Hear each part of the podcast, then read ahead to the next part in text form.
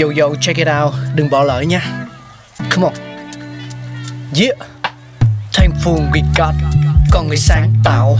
Mà sống dồi dào. Tình tuổi trời sao vương cao là tích tắp. Phát minh đầy ắp xây đắp tương lai. Có một không hai nhưng liệu có ai còn nhớ dùng?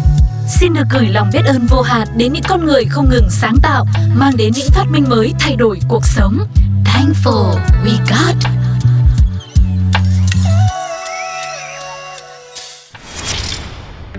Hello, xin chào tất cả các bạn thính giả của Pladio. Chúng ta đang đến với chương trình Thankful We Got, nơi chúng ta sẽ được tìm hiểu về lịch sử ra đời cũng như là phát triển của rất nhiều những phát minh sáng chế, những vật dụng mà chúng ta sử dụng hàng ngày.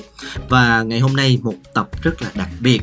Mỗi tháng đến chắc là chúng ta sẽ phải đau đầu không biết là tiền đâu để trả hóa đơn tiền điện, tiền nước, tiền nhà vân vân đúng không ạ? À? Nhưng mà không biết là có bao giờ các bạn tự hỏi là tiền ra đời từ khi nào và nó có lịch sử như thế nào hay không hãy cùng tìm hiểu nha Tiền được định nghĩa là một tài sản được chấp nhận rộng rãi làm phương tiện trung gian trong quá trình trao đổi hàng hóa, dịch vụ và các tài sản hiện vật khác được định giá bằng tiền và trao đổi nhau thông qua việc sử dụng tiền làm ước số chung, nghĩa là mọi thứ được đổi ra tiền, sau đó mới được đổi sang thứ khác chứ không trao đổi trực tiếp như là hình thức trao đổi hiện vật. Việc sử dụng tiền làm phương tiện thanh toán cho phép nền kinh tế sản xuất nhiều hàng hóa và dịch vụ hơn vì nó tạo điều kiện thuận lợi cho chuyên môn hóa trong sản xuất, giảm bớt thời gian và nỗ lực mà người bán và người mua phải sử dụng để tiến hành trao đổi với nhau, tức giảm thời gian và chi phí giao dịch. Các chức năng quan trọng khác của tiền là phương tiện cất giữ giá trị hay sức mua, tức tiền có thể giữ trong một thời gian và sử dụng để thanh toán các khoản hàng trong tương lai và đơn vị tính toán, tức tiền được sử dụng để tính toán và ghi chép giá trị của hàng hóa và dịch vụ được sản xuất trong một thời kỳ, chẳng hạn như là GDP.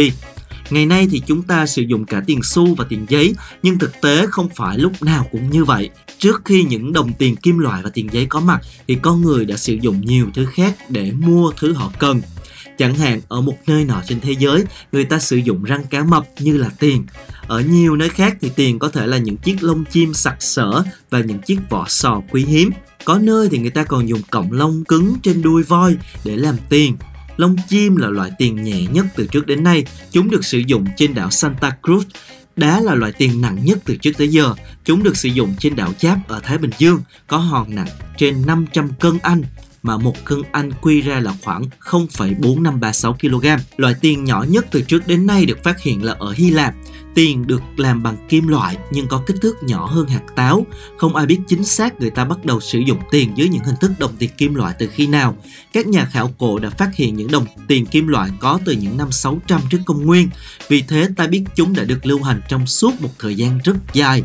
Lúc đầu, người ta sử dụng những kim loại quý như là vàng và bạc để tạo tiền xu họ in hình người hoặc thú trên mỗi đồng tiền để xác định giá trị của nó.